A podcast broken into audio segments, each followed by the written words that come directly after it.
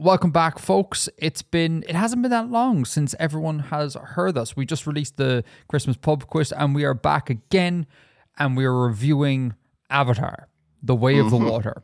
This entire episode is going to be an Avatar episode. So if you are not interested in that, you can just stop now and come back in the next episode. There's going to be no other content but Avatar. So spoilers will be incoming. No other content. Just spoilers. Spoilers all the way down.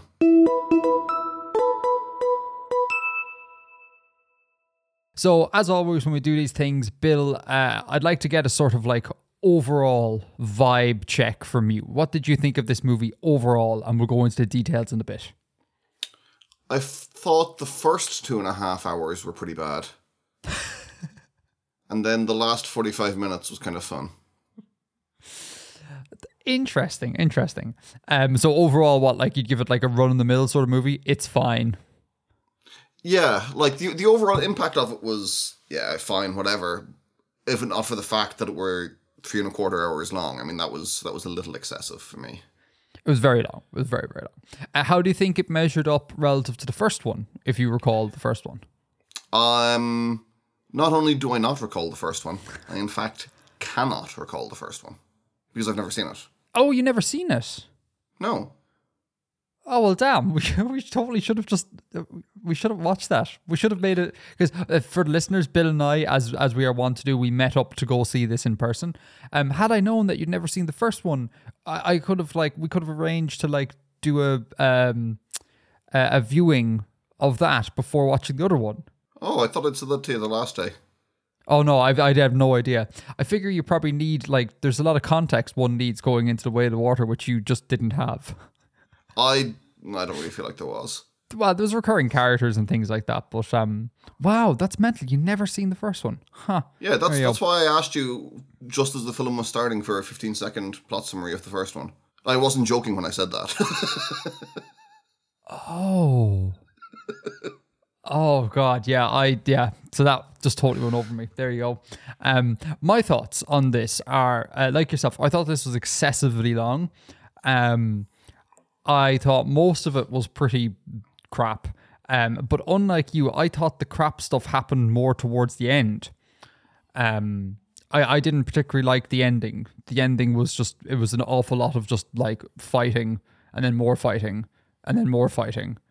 And then more fighting. And I was like, oh my God, we've had forty-five minutes of fighting. Can we please make it stop? So I actually thought the earlier things were a lot better than the later things. So we seem to be diametrically opposed there.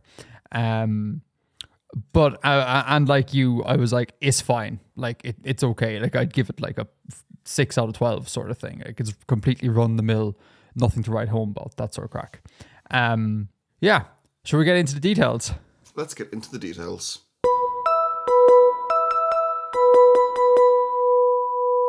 Okay, so thoughts, Bill, on the first section, and this is this is up until they depart their um, Omatikaya stronghold that they leave mm-hmm. for for the sea people. So thoughts on that section? Um,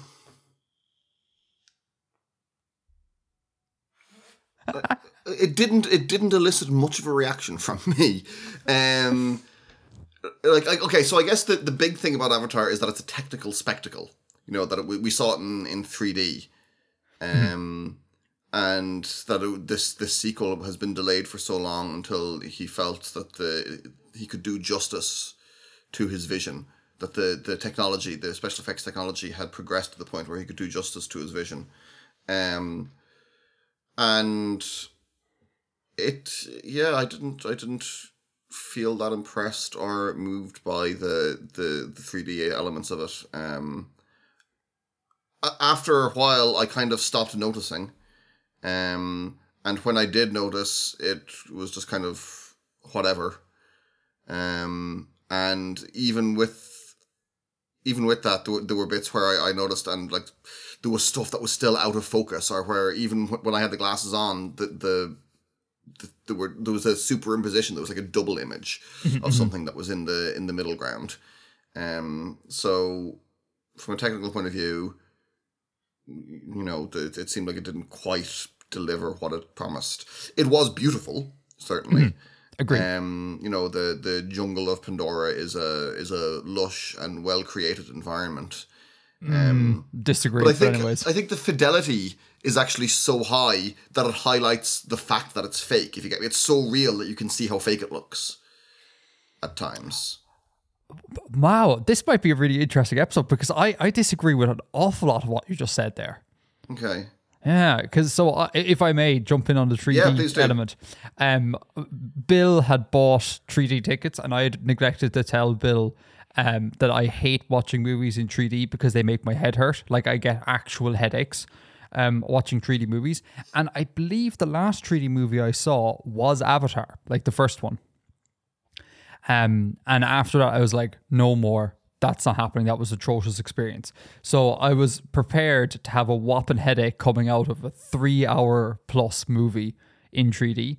And that wasn't the case at all. Whatever they've done with the tech uh, surrounding three D has advanced to such a stage that it doesn't like induce this pain in my head. Um, so I was really loving the three D. I was like, this is class. I agree that there were parts where you said that there was like a superposition in the middle ground. Totally agree. I did spot that. Um, but the mere fact that I didn't get like borderline ill was someone did something to a camera somewhere and it was great. Um, I think uh, I agree that the, that Avatar is beautiful. Like the, the, it, it's, um, It's very beautiful uh, and well done, et cetera. I don't think it's like a, a well done world. We'll get more into the biology of it. I hate sure. everything to do with Pandora. Pandora mm-hmm. is just like a whole box of stupid. Everything is stupid. Like you can point to any sort of plant or creature on screen, screen and I just go, that is dumb. Like it's just so dumb. The whole thing, like it's really pretty dumb. And it just, it drives me a little bit wild. I have so many notes in front of me here. Like Navi are dumb. Like um, uh, Pandora dogs are dumb, Elu are dumb, flying fish are dumb, and like they're all dumb, and like so I really hate the world, um, because it's just like very superficial and a bit cheesy, and that really bothers me. Um, and the other thing, no, that was all the things you mentioned. So yeah, I, the three D, the three D, I was on board with the three D. I liked it. Um, I thought it was kind of cool, and it makes me want to see more three D. Um. Which, again, it's mad. We had a very different experience there. Yeah, I, I just like, you know, when you, you see a scene and, you know, there's there's characters walking through, through the jungle and then there's a leaf kind of obscures them. And the fact that that's closer to you in the depth of field, I mean, yeah, maybe that is technically impressive, but, I mean, it doesn't enhance my experience in any way. I know the leaf is closer to me because it obscures them, because it is in front of them. Um, it, it doesn't add anything to the to the experience. The, and there were there were very few shots where I I thought, oh wow, that looks amazing. Mm-hmm. Um, yeah, it just left me kind of cold. Yeah, the thing I really want in order for this to be like, um, I guess I want V R actually is what I'm about to say, but mm. I sometimes find that with three D, I get distracted because like say a branch or something will pop out at me and then I'll notice and be like, wow, that's really cool. And then I, my eyes will move to a different part of the screen. And like I R L, your eyes would refocus the scene. So you're focused on whatever, but that wouldn't occur with three D because it's just kind of, you're, you're given like a static depth field, if you will. Um, yeah. And that kind of messes with my brain and takes me out of the story because I'm, I'm going around looking for the three D-ness of the thing as opposed to actually paying attention to the story. Yeah. Um, but, I, but I, I, I, sorry, go on. No, no, no, you go on, you go on.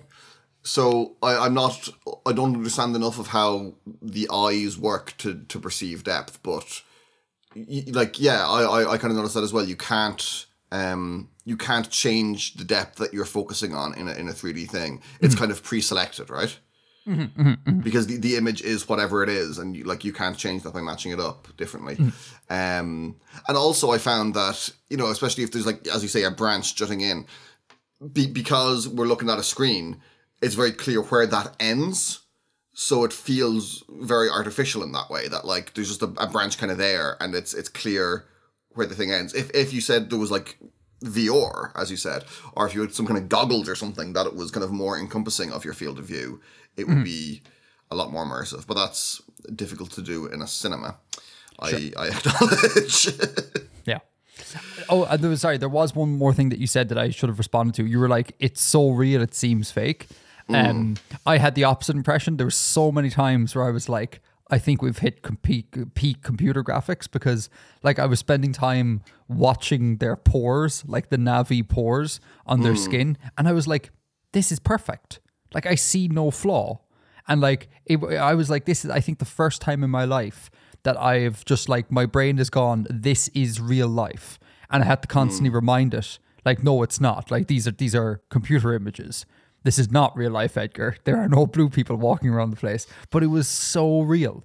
Like, I, I've never experienced anything more real feeling. So I didn't think it looped around at all to become fake again. Like, I was like, my brain was fully tricked. For me, um, do you know that thing on on T Vs, like on, on newer T Vs, where they have uh, motion smoothing or true motion or whatever, which adds mm. extra frames in between? Yeah. Um, I, I hate that. I think I think most people hate that. I don't think you're alone here. That's what Avatar looked like to me. It it was it was excessively kind of smooth, which which made, just made me feel like I was watching something in, in, in true motion. We're, um, man, were we watching the same film? Because I, I have a note. Oh God, we're skipping. I, I was, for the listeners, pre-call, I was like, Bill, we need to keep this to a three-act structure. We need to do like pre-water part, then the water part, and then the whale part. Three-act structure done. But now I'm already skipping around. There were bits in the final um, third of the film that were like super unsmooth. And there was like, I think it was, I counted three places where I thought there was like serious flaws in the visuals where it like felt stuttery. Um, right. So that's, nut, that's nuts that you're like... I, I'm thinking of, the, of in the beginning when they were like running through the jungles and stuff. It, it yeah, it felt really kind of... It, it felt like I was watching true motion on, on, on a hmm. T V. Interesting. Yeah. Now, it could be a case that I've never actually experienced, because we have like an old... old television that doesn't mm. have any of that, so I've never actually experienced that like f- frame blending, adding in extra frames frames thing. Maybe if I experience that, I'll be like, oh crap, yeah, this is exactly what Avatar is doing. But given what I know, it didn't I didn't think that. mm. Mm. Now anyhow, so that's three D corner done. Um, plot points, um, thoughts on that first act up up until uh, Jake and Cole leave the forest. Um, anything the in there that stood out? Uh, no, it was um, a family drama, you know, fairly standard stuff. The the teenage kids misbehaving and getting into trouble, and the conflict between the two sons. Um, uh, the bad guys from the previous movie came back as avatars, um, with their with their memories uploaded.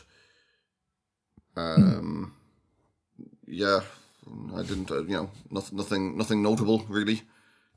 So uh, I would agree with that. I think the whole first act um, could have been a like uh, Fellowship of the Ring style prologue thing.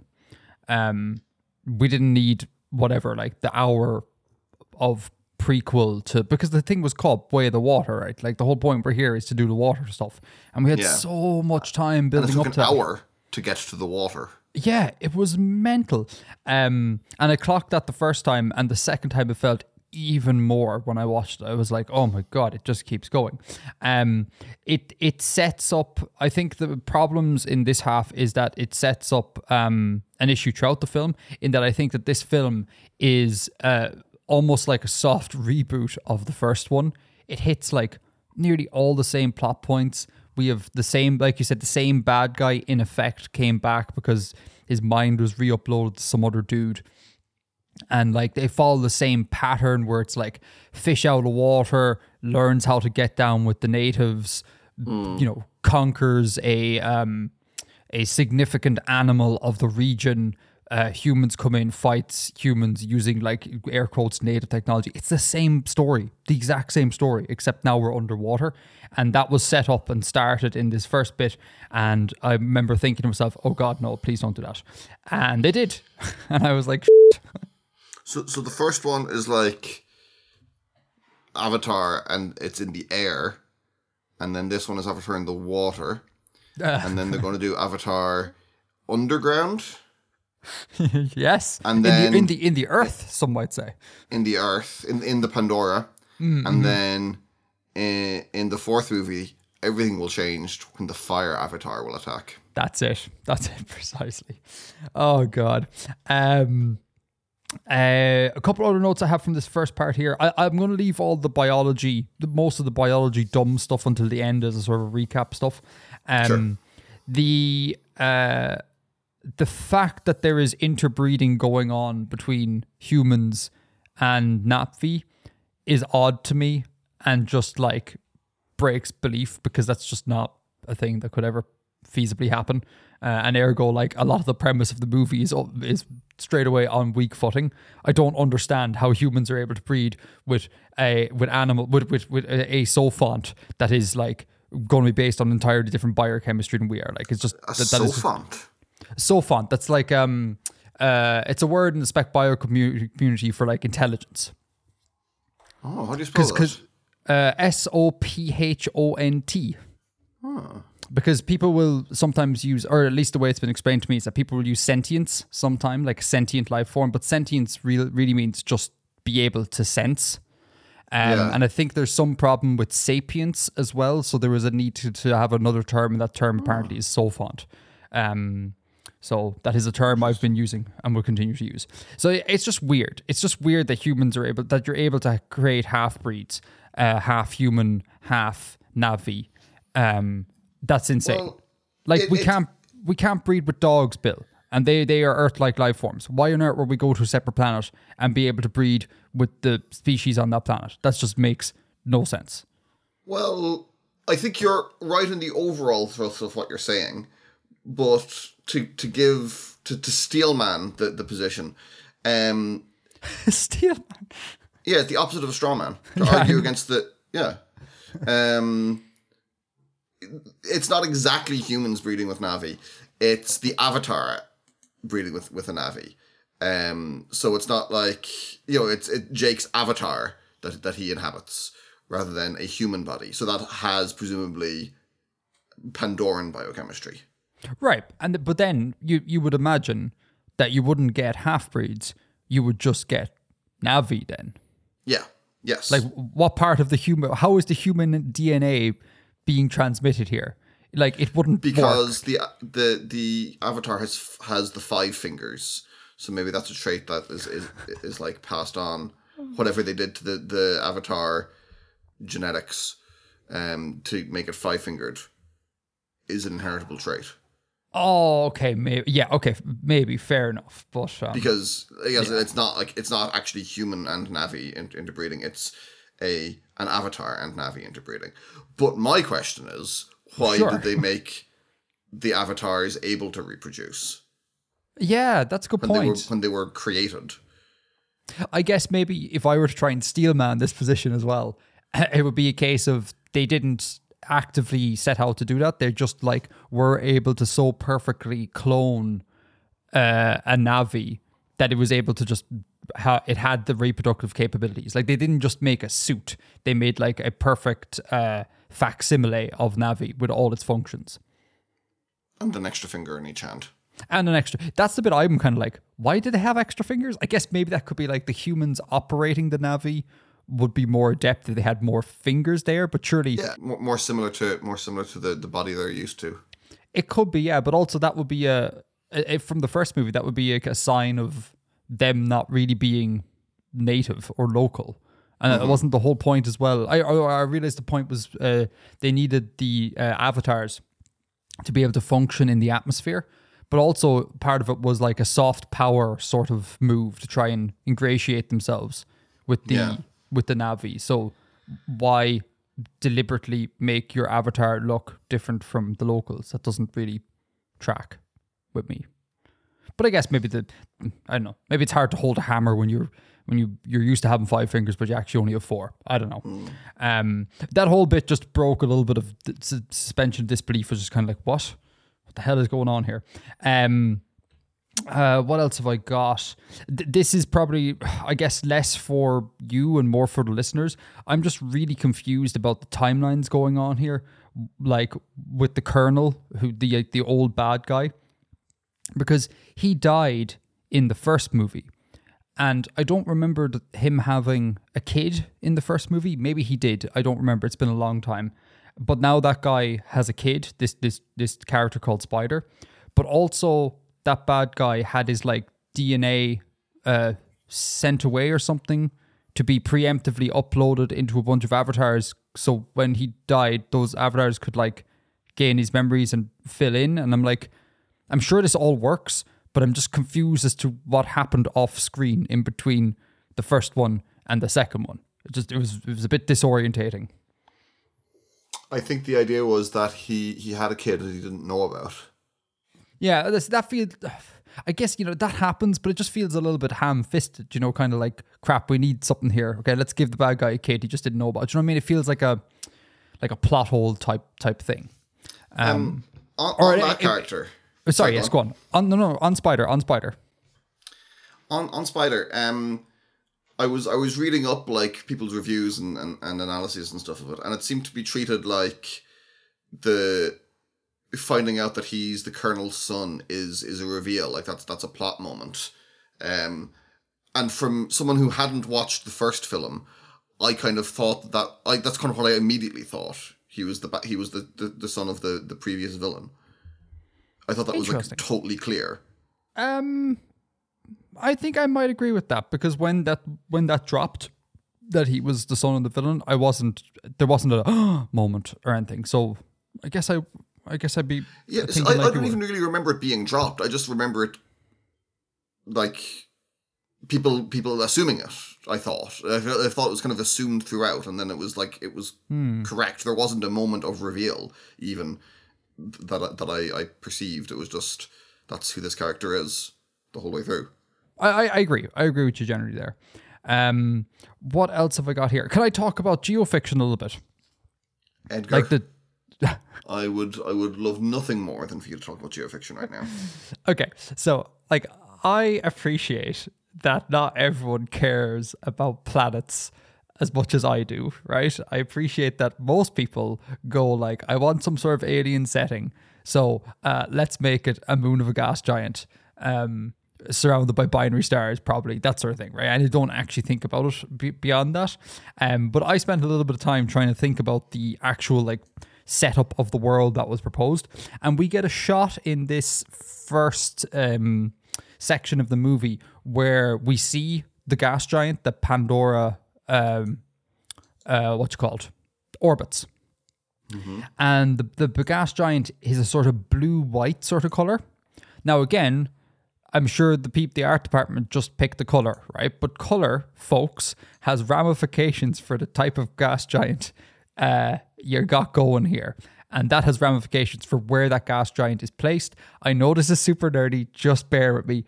From what I could tell, based on the color, the gas giant is a class three uh, gas giant using a thing called the Zdarsky scale. I'll link a Wikipedia page to this.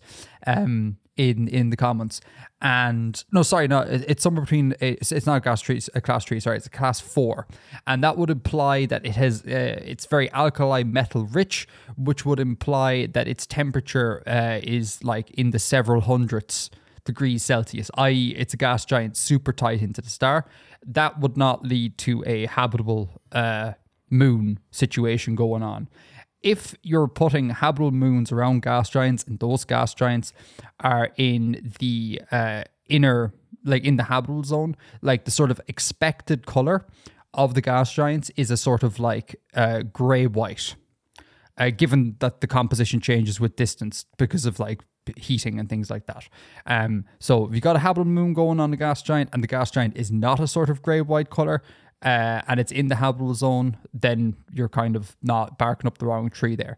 Um, I, I realize that affects nothing. It's just the color of the gas giant, but just I wanted to get that out there. Thanks for humoring me, Bill. Next point. um, I trust you on that. And then the other thing, the other thing is e- eclipses. This is the first place where we get a um, a planetary eclipse. Right, that doesn't happen um, in the original. Not that, not to my knowledge. It may have, but like I felt going into this, I was like, oh, cool, they're actually dealing with eclipses. That's great. Um, and it's happened throughout the film, and I really enjoyed it because, again, I think a lot of people go like, oh, I want a cool alien setup, so they pick something from the habitable moon to binary stars, and then don't really think about it too much after that. And like, obviously, that would inform a bunch of culture and stuff. Now, Cameron doesn't delve so far as to give us any snippets of dialogue that tell us about the culture that these eclipses would form. Um, like, but but he does it a little bit, and I appreciate that. Like, they mention later on in the film, they mention like, oh, if you want to visit this place, the best time to do it would be eclipse. Um, and eclipses obviously would be much more common on this world. Um, than they were here. And so that was kind of, that was cool. It was kind of like giving a nod to the physical reality of Pandora. It's not just like fancy Earth with stuff in the sky. There was kind of like, it felt a little bit more grounded and real. And that I, I enjoyed. I could have done more, a little bit more, like maybe tie in feast days to eclipses, maybe have some sort of celebration on the eclipse, like talk about a little bit more, but, um, but overall, I think that was an improvement on the first, if I recall the first one correctly. Okay. All right. Uh, and my, f- do I have a final point on this section? Um, short of all the biology is done, which we'll talk about later. Uh, no, that was my first section. Too long, too long, too long is the overriding point here. I liked, um, you know, when the when the bad guys land on Pandora and they go to the big uh, Bridgehead City, mm-hmm. and um. I liked some of the some of the tech that was in it. That was that was uh, nicely designed tech, um, and the first one that that uh, we really see that impressed me was when they go to Bridgehead City, and you see uh, Carmela Soprano doing kickboxing in the big the big robot suit. That was very cool. Mm-hmm. And I just I just like seeing Edie Falco and things. I like Edie Falco. Who who is this person? Edie Falco. She was. You didn't see a lot of her in the film. She was the the general or whatever. The human who was uh, above the, the recom avatars, and she's she's an actor. She was Carmela Soprano in The Sopranos. Ah, okay. I never never watched The Sopranos, so um, Sopranos is really good. I have a point in some of this tech, and again, it's kind of in the later parts, but I suppose we'll touch on now. Um, do you remember? Oh, when we move on to Act Two. No, let's just do it now because I'll forget it. Okay. Like we never stick to any of our formulae or anything here, so you know. Um, The, do you remember when uh, everyone's least favorite billionaire, Elon Musk, uh, was talking about releasing this like robot thing to like help around the house? And it was like a humanoid robot. Do you remember that? Oh, yeah. That was stupid, yeah. Yeah, it was stupid, yeah. And the thing that I, I watched a whole bunch of people talk about it, and the thing that kept coming up, and I agree with these people on this, is that like we as humans seem to have a fascination of like trying to like anthropomorphize our machines in the extent of like trying to make them like us. Like see Boston Dynamics is another one. Um, and it's like the human form is kind of like good for what like we needed when we evolved, right? But like machines, the human form won't work well for machines. So like in relation to Elon Musk thing, people were talking about like, I think, or I think he talked that like it could be a machine that could go around and like stack shelves in supermarkets, this like literal like humanoid thing. And it's like, well, no, the, the ideal form for that would be something like on rails that can like zip up and down, um, like in, in, on a two D plane or whatever. Like it's really cumbersome making a robot that has human hands that like picks up a can singularly and then like places on a shelf. But that's really, really cumbersome. It works for us, but machines don't work that way. And I and this is a constant thing in, in fiction where it's like the machines must look like us or things we can identify. And I get why, because it, you know, makes them more relatable. But like, there's no need for like the fighter robot to look exactly like the skeleton of a human, you know?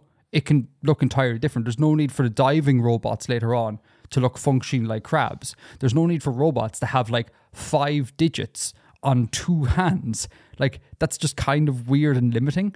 And and I, I find it uh, to be like a, a bit of a cliche that we could maybe do with moving away from a little bit, and we can like truly build like cool looking machines in science fiction that aren't just like, this is the crab robot, this is the human robot, and they're all pretty crap at the jobs that they're intended for because their prime focus appears to be mimicking Earth-like forms. Do you agree with any of that?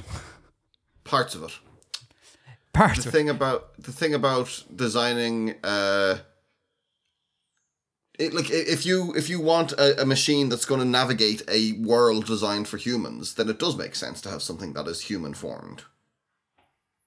If you want to build no, a no. robot on rails to stack shelves, then you have to install rails. You have to build all of that infrastructure. Whereas if you have something that doesn't need that infrastructure, that will fit through doors, will be able to go up steps and things, there has always already been a couple of billion years of evolution that has created a form that does that. Or maybe to put it more accurately, the the infrastructure that we have is built around that form already. So there is a, there is a there is a sense to having something that, that works that way. No, I I no I I'm sorry. I'm gonna have to disagree with you there. Okay, let me let me try and paint a, an analogy here. Imagine we didn't have Hoovers, right? Right. And I, I took the sci-fi writer's uh, methodology of like the machine must basically look like a human. What we'll do is we'll invent like a machine that looks exactly like a human that bends down and like sweeps up dust or picks up dust in a manner that we do because we're aware of that. Like that's what we do. And we like, that clearly must be the best thing to do. Whereas obviously that's nonsense because our Hoovers don't look like humans. They're like little suction boxes and they, that's what makes them better at their task than what we can do. Do you know what I mean? I know it's what you all, mean, but I mean, it, that doesn't change like, the fact that if, if you want something to navigate a human world and be multi-purpose, then the human shape is already designed to do that. So it is not a bad starting point. And then like you bring up you bring up Boston Dynamics. If you want to build robots to kill people that the government are going to buy, then it needs to be something that can fit into buildings. So that's why they have human shapes and dog shapes that can work in that environment. Whereas if you've got a tank, a tank can't do that. If you've got like a, a thing on wheels, that's not going to be able to go upstairs in a little apartment building, down into caves and things. No, I mean, I mean... No, but it's not like the only form that can navigate uh, uh, our human-designed world is sure, literally but it's, a human. Sure, but the the the fact of using a human form isn't itself necessarily a flaw because it has situations where it does make sense to use it because we're not doing it in a totally blank world. We're doing it in a human world with human infrastructure and human buildings. All right. No, sorry. I'm sorry. Let me, can I fight you some more on this? Sorry. Just hold on. Absolutely not. No, I refuse. But like, no, go on. So we, we like taking the Boston Dynamics example here, like obviously there must be some utility in having like dog or human shaped forms because they wouldn't have stuck with it. Exactly. But like, but, but, but hold on. But that's my entire Boston, point. no, no, but hold on, hold on. Boston Dynamics have been around doing this since I think like really early, like in the early nineties, like super, super early. And it's taken them like what, thirty, forty years to get like functioning humanoid robots. And it's like, my point would be, okay, hold on a second, folks. It's taken us that long to be able to get a robot that can navigate human terrain that looks like a human. Maybe, just maybe, our assumption that it needs to look like a human was slightly flawed. And if we had something that maybe didn't look like a human and didn't have to deal with the problems of bipedalism and the instability of bipedalism, particularly when there's a load of mechanical parts that you need support. If we just went with, say, like a small tank-looking thing, not not like, you know, something on like treaded wheels that could navigate around, like, say, rubble to be a bomb disposal thing, like, would that not have more utility? But it's like, we, we seem to always want to be like, no, no, no, no, like the peak form is the human. And it's like, well, sure, if you started that with that preconceived, uh, if you start with the conclusion that that, that is the case, but I think that that's... That's flawed. And I think Boston Dynamics kind of sort of proves that because it's taken them literal decades to get a functioning stand, stand-up robot when, like, they could have been making other things that worked in that time frame. Yeah, but if the goal is to make something that can go around rubble and go down corridors and jump across gaps, the human form is already a form that can do that. A thing on treads, a thing on wheels cannot. No, but you could, no, but like, no, hold on, no, Bill, that's that's so limited because, oh my God, we need to get back to top of Avatar. It's the opposite of limited. No, no, no, no. If you have a small, like, just imagine a small little, like, little tank thing on treads, right? And it can go, it can go down, uh, it can go on rubble, like tanks do this already.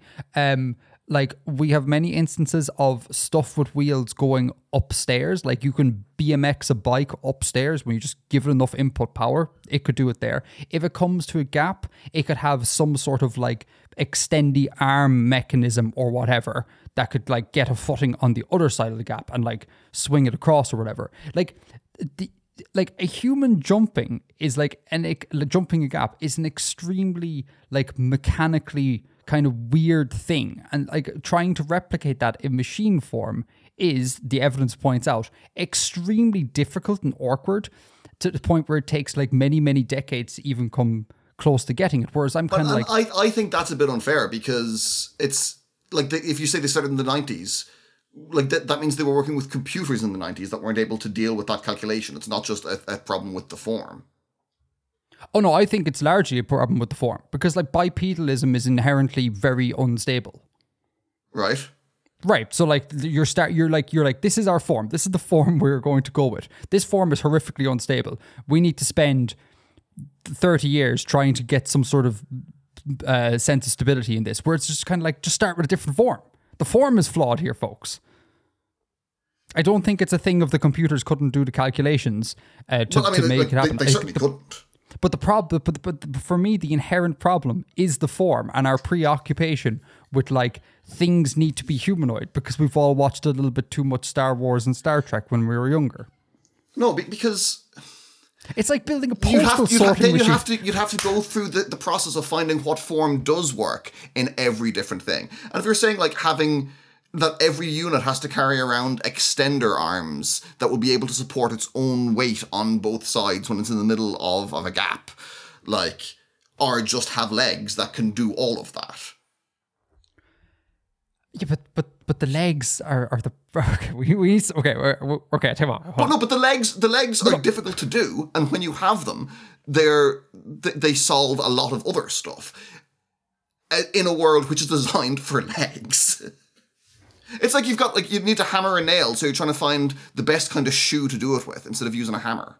Uh, I mean, I, I could very easily flip that around the other way to to, to make my point. But look, but look, no, no, we're off do, track. Do, we're off, do, we're, no, no, no, no, no, no, we're, oh, no, we got, Bill, we got to, okay, we're, we, well, let's pass this on to the listeners, right? Let's pass it on to listeners. Listeners, just let us know what you think. We need to talk about Avatar. We're forty minutes in, Bill. Okay, and about the giant, the giant kickboxing robot thing in it being human-shaped. That's training for using a recombitant. Yeah, okay, so that that is the one that I had um, almost no problems with. I had problems later on with little crab robots.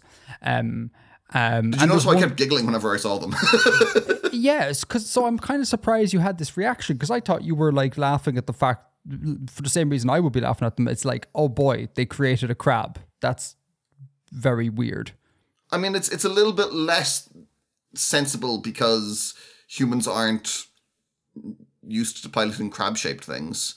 Um, but I guess there may... I mean, I'm not going to defend this deeply, but I guess there's maybe a similar argument that crabs are suited to working in aquatic environments and scavenging and stuff, so maybe there's a sense to it there. I don't know.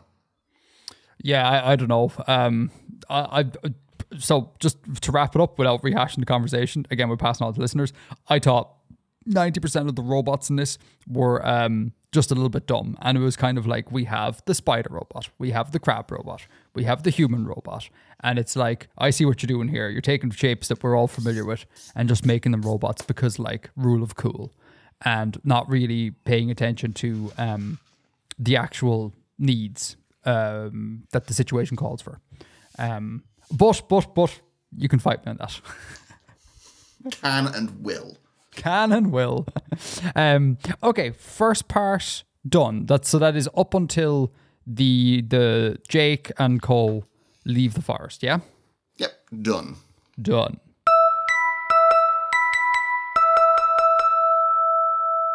Okay, part two, Avatar, Way of Water. This is the uh, like middle bit of the movie. This is from when the uh, Jake, Sully, and Cole leave the forest up until roughly the point that the um, Tokun are uh, introduced. Um, these are the like sentient whale creatures. Um, so again, Bill, uh, thoughts on this section? What what sort of points have you got? Um, again, plot-wise, nothing in particular really. Like, you know, it's a bit of family drama stuff. It's fine. Um,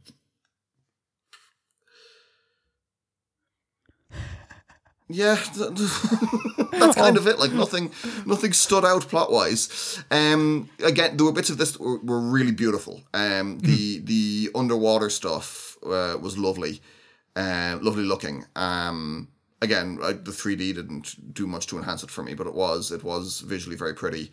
Um, I liked some of the creature design. There was one mm. um, one creature in particular I liked, which I have looked up since and discovered is called the pincerfish. Pincerfish, hold on. Yeah. I can almost guarantee you my pots are going to be that this is awful. Uh, pincerfish, Avatar two. Um... Oh, yeah, we see that float across uh, the screen uh, at one point. Yeah, yeah, yeah. Yeah, yeah, we see it a bunch of times. And I'm pretty sure I saw an Anomalocaris at one point, but I haven't been able to find out what, what that was. Oh, yeah, yeah, these things these things are baller. Yeah. Um, oh, I didn't show you. I have I have a, a knitted one of those. I didn't show you when you were down. I have a, and a pet Anomalocaris. Links in the show notes to this, folks. Um, I saw something that looked a lot like that. Uh, and I was like, oh, cool, Anomalocaris, my fave. That That's really interesting that, like, the life on Pandora should look anything like Earth-like life. That, that's... I mean, okay, come on. I mean, that's the premise we're, we're going in with. That's... that's. no, no, We've already so... got, like, bipedal twelve-foot twelve foot aliens, like, so... Okay, so let, let's do this. Let's do this here. Okay, so all the, any sort of criticism around the biology on Avatar has to be centered around goals, like what the goals are of the... Um, the work, right? Um, if the goals are that we just want to make like moderately strange looking aliens that look familiar, sure, great. I am I'm going to criticize Avatar, but uh, it's been explained to me that at least in the first one, um, part of the marketing um, hype around it was that they apparently Cameron like assembled a crack team of biologists and they came up with like, you know, a realistic depiction of how life could be on another planet. If if that's the case and they did that, this is a load of nonsense, right? Because again, if the, if the goal is we're going to show you like a proper spec bio project here, this is a failure on all accounts. Uh, and like, I don't even think I need to really state this out loud, but here we go. The Navi are obviously immensely stupid because they are just humans. Like they are aliens that appear, that have mammary glands, that are bipedal, that have navels, that have everything that humans do. They are functionally just humans with a couple, with blue skin, a couple of dots, and a thing sticking out the back of the head. That is absurd. And a tail. And a tail. That is utterly absurd. And one abs- less finger. And one less finger. That is obviously utterly absurd. If we find life on another planet and that life happens to be macro life, the chances of it being humanoid are basically nil, right? Um, Essentially. Essentially, yeah. And then the um, all other life then on the planet is just useless as well. Like all the fish are basically have evolved from Earth-like fish that have the same jaw structure that Earth, that our like uh, fish ancestors had, that gave rise to the Earth, the Terran jaw, so to speak, that exists on this world. So somehow the... Uh, ancestral fish to all of us or whatever made its way to this planet and then like uh, evolution occurred along the exact same lines to give rise to basically the exact same structures. We have manta ray looking things here, we have whales that look just functionally like whales, and all the, all of this is like we'll stick an extra leg on them, or this is for the dog, we'll stick an extra leg on the dog or give them an extra set of eyes. The whole thing is a load of feckin' nonsense. And again, it all depends on goals. Like, I would never criticize the other Avatar, the real Avatar, for having, like, bad animals, because at no point did anyone claim that they were going to make, like, a hyper-realistic world here. They were very clearly just like, we're going to take some of your favorite animals and just smack them together and make fun things. Cool. Not a bother. But if if Cameron did assemble a crack team of experts to try and make realistic wildlife, this is crap. The whole thing is crap. There is not a single redeeming feature about anything on this planet. It's just such awful, superficial bollocks. I hate it so well, much. It's It's realistic in the sense that it's just the same as what is real. Yeah. Plus, not like in any interesting spec bio way. Yeah. Plus an extra leg or two. I will say, though, one thing I'll give it credit for, uh, and maybe credit isn't even due here because, again, it's just take art but add bits. At least, at the very least, you can kind of get a sense of common descent from the animals on uh, Pandora. Because, like, the dog thing, for example, like, it has the two sets of eyes. Um, uh, so does the whale thing. So does the elu that they ride. You can kind of see that there are traits that are kind of held in common. So you kind of get a feel that this all arose out of a common ancestor, which is not a thing that one can say for all spec bio um, projects that have been created um, uh, throughout the years. So that's at least yeah. something, but that's kind of like happened by accident. Because again, they clearly just took like already realistic scenario, Earth, and just shoved an extra eye on it. And it's just, it's so lazy. It's just so lazy. Just come on. It's like the equivalent of Conlang. We have a bunch of people out here doing spec bio. Get someone else to do it. Just get someone else to come up with the wildlife and it'll be great. It's just uh, uh, for flora and fauna. And then Bill, sorry, I'm just going to go off on one here. The, the bioluminescence Bill. I hate it so incredibly much. It's not even funny. It's like, why in the name of Christ does everything have to glow? Like, what is what is the benefit of this? Like, evolutionarily. Like, it, it, this is just rule of cool. Like, it'd be really cool if all the plants glowed. And it's like, okay, but, like, this is dumb. So everything glows. Everything is bioluminescent. And it's like, it's so, it's so cliched. It's just, ah. Uh, I just, I, I hate it. And I I hate now that I've gotten into spec bio that I can see these things. The first time around, I was kind of like, yeah, I guess it'd be kind of unusual to have humans. But like now I kind of like, having studied a bit, like really understand. And I can't watch this film in seriousness now because it's just like, it's just such a load of bollocks. But anyway, I'm sorry, rant done. yeah, uh, like it's, it's silly. It is silly. It's just, it's just it, silly. It's silliness that takes itself very seriously, which is the worst type of silliness. Yeah, yeah, the, the the film it does take itself very, very seriously. Um, and I, I guess it kind of has to for, you know, the, the explicit um, inspirations and stuff behind it. But, you know, also it's it is a, a science fiction film where they've kind of not put a huge amount of seriousness into the, the science fiction part. Yes. Correct. I, I would say it's more science fantasy at this stage. Yeah, yeah, yeah, in, yeah. in in effect, absolutely. For sure. Um, the we we've met the uh, Meta Metkayina. No way. Sorry, Metkayina. Um, any thoughts on these boils? These, for the listeners who haven't seen this, if, if you are still listening, um, these are the like the turquoise Navi. These are the Navi that uh, live in faraway island chains, and they are like our friendly forest Navi, except they have turquoise skin, uh, and they have like a more, fi- I guess, eel-like tail to help them swim, and they also have a little, some further adaptations for swimming. Um, yeah, their their forearms are kind of th- uh, broader and, and flatter. Yeah, what what did we think about this? The, the, uh, Pandora has the concept of race. um. Mixed. Um, mm. Like, it is good that the in, in, indigenous um, sentience, uh, what was, was it, sophonts? Was that the word? Sophonts, yeah. The indigenous sophonts aren't a monoculture, aren't all identical. Mm-hmm. Um, uh, You know, sure, like, if we just accept the premise of the film as it is, that they're significantly biologically different in order to live in the water, yeah, fair enough. Um, it was a bit weird that, you know, they're so biologically different, but seemingly have a pretty much um, near identical culture, mm-hmm. um, in mm-hmm. that they can interface, um, kind of come away with the feeling that... Uh, the creators think all indigenous people are sort of interchangeable. Mm-hmm. um, which I'm not super on board with. Nor am I.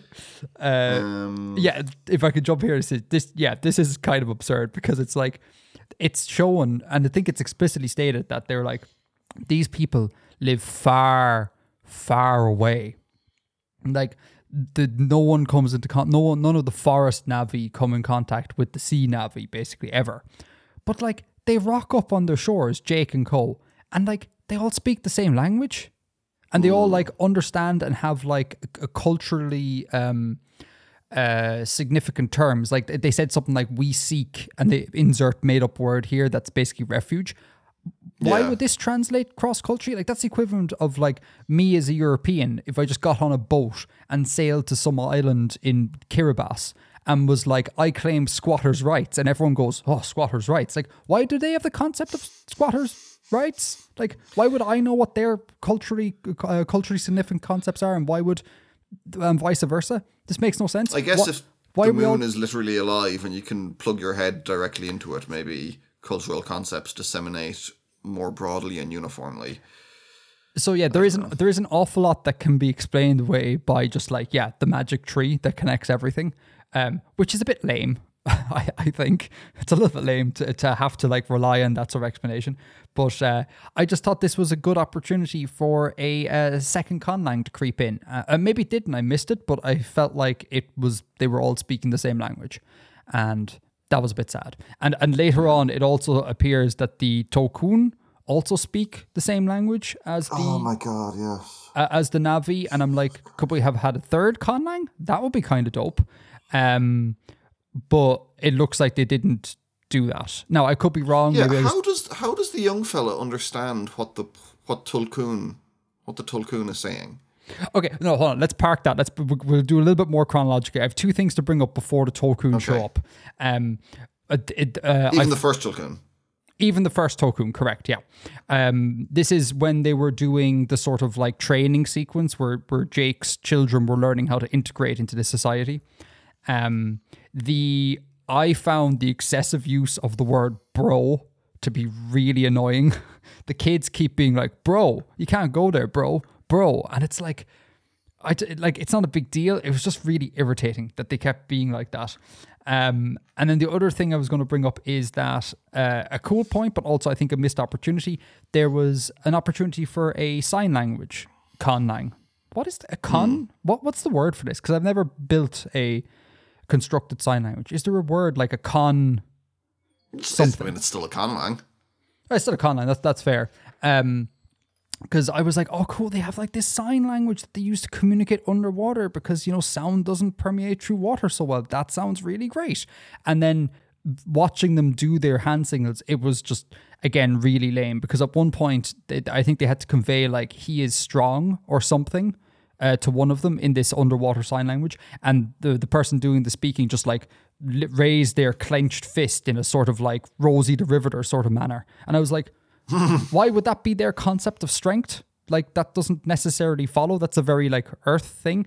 And and again, I guess that it's a film and, like, it needs to lean on things that we're aware of for it to make sense. If you were to present anything that's truly alien, no one will watch it. It'd be very isolating. I get that. But it's just kind of, like, too often it was just... It, it went back to the same old thing of, like, this is just Earth, but with funny colours and extra eyes. Mm. And it was like this. Um... So I was like, damn also, it. They... Oh, sorry, go on. Also, because the, the sign language was subtitled, like it didn't matter whether the, it, it made visual sense to us. I mean, it wasn't yeah, that... even that helpful for like explaining what they were what they were doing. No, it was just, you know, we had subtitles so they could have used whatever signs. Yeah, and, and I mean, it's just it's a missed opportunity. We could have had two extra conlangs uh, and a sign language lang in there, and from what I could tell, that wasn't the case. And I was like, oh, lads, come on. If you're going to spend like a whole jillion dollars on this, just just employ David Peterson again. I know, I know, I realize he didn't do the first one, but like just, or who who's the guy who did Navi? What was his name? Hold on. Peterson? No, no, no. It wasn't Peterson. Um, oh. It's like the one movie uh, or one bit of content Peterson isn't involved. involved Paul in. Frommer. Paul Frommer, that's right. Just get Paul to come up with more languages. Um... That would be kind of dope to see. Um, but yeah, anyhow. Uh, so that was that. Now now the Tokun enter. Tell me this point about the, do- the Tokun, the whale people. So in in the film, there's like a, a little conflict between the the original Avatar teenagers um, from the from the forest and the.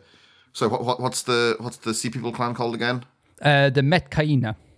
The Metkayina between so between the Omatikaya and the Metkayina people, uh, the, between the teenagers, there's a little bit of a conflict, uh, and the Metkayina take one of Jake Sully's sons out to hunt in like the forbidden area beyond the reef and abandon him there, and he gets attacked by a big shark, and then whale, whale, a big whale. Oh, that's right, yeah, the no, shark, yeah, yeah, yeah. yeah. It's attacked by a shark, and then a big whale comes and kills the shark and saves him, and then they become friends. Um, and we're like, he's able to talk. Loak, that the son is able to talk to the the Tolkun, the, the the whale guy, um, and it's just kind of there's no kind of revelation that this creature is is um, sapient and and capable of speech and. Like can understand his speech, and it was it was all just very kind of out of the blue. Yeah, I agree. It kind of like we were assumed that it was like were we supposed to just assume it was a, a sapient, um, or how did how did Loak know that they were sapient? Um, and also, yeah, it was really weird. And also, the term Tokun wasn't mentioned prior to him to Loak getting back from that and chatting with the other teenagers. And they just kind of casually dropped it, like, oh, you met uh, Tokun. And that wasn't explained, really. And like the the first time I watched this, the when I first clocked they were actually properly sentient, uh, it wasn't until the whaling scene at the very, very end. Because the spirit tree thing that connects all life on this planet, um, that's a very simple explanation about, like, what's can go on here, like why can everyone talk or whatever, because everyone's like mystically connected or whatever. It's not it's not immediately obvious that they're another sentient, and that was never mm. talked about or explained until like literally an hour later. And there was, so there was no setup to the introduction of this new sentience, and then the sort of like explanation part did very little to explain what the hell was going on, and it was just it was really disorientating and confusing. Um, but I will say one cool thing here, non-human sentience. That's cool. That's yeah. fun. A non-human sophont, that is cool, because again, too many people uh, assume that if you're going to have a sentient creature, they're going to be bipedal, they're going to have opposable thumbs, um, they're going to come from a brachiating ancestor, et cetera. Like, essentially, mm-hmm. they're going to be us. And uh, a, a depiction of a non-human, uh, non-human sophont is cool. I, I enjoy that. And I think the choice of having like a whale sort of creature is, is, is quite good, because like uh, uh, even lay people will kind of associate lots of marine creatures as being extremely intelligent. And so that kind of follows a little bit. Um, so that, that's kind of cool. Um, a, a, bit, a, a kind of, not a big issue, but an issue I have that I can kind of convince myself isn't an issue is that it's kind of unrealistic from a biology standpoint to have uh, two... sophonts inhabit the one planet. The kind of expected thing that biologists will predict is that there will be one sophont that will come to dominate the sort of like air quotes intelligent niche. Um, so that's a little bit weird to have that. But I think the fact that it's in the water and like the difference between land and water is so extreme that you can functionally think of them as being mm. like two separate realms. So I'm willing to to get on board with that a, a little bit. But um in general, two sapients or two sophonts on the one planet, if there isn't like uh, colonization going on, like interplanetary colonization, it's a little bit dubious. Um, but but yeah, like I said, I'm okay with that. I mean, that, that seems like a bit of a stretch to say, because you know we've we've only got us to to base it on. Yeah. So any talk of anything to do with intelligence is uh, can be said to be a bit of a stretch, because yeah, sample yeah. set of one.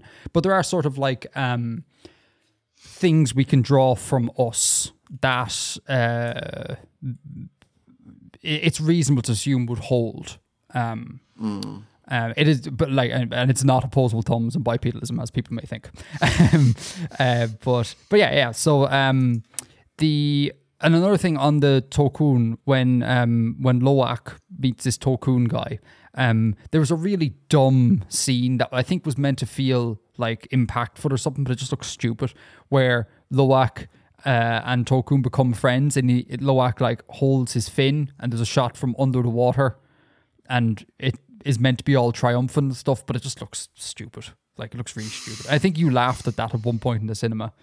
It was just... Um, Very possibly. It was just a bit dumb. It was just a bit dumb altogether.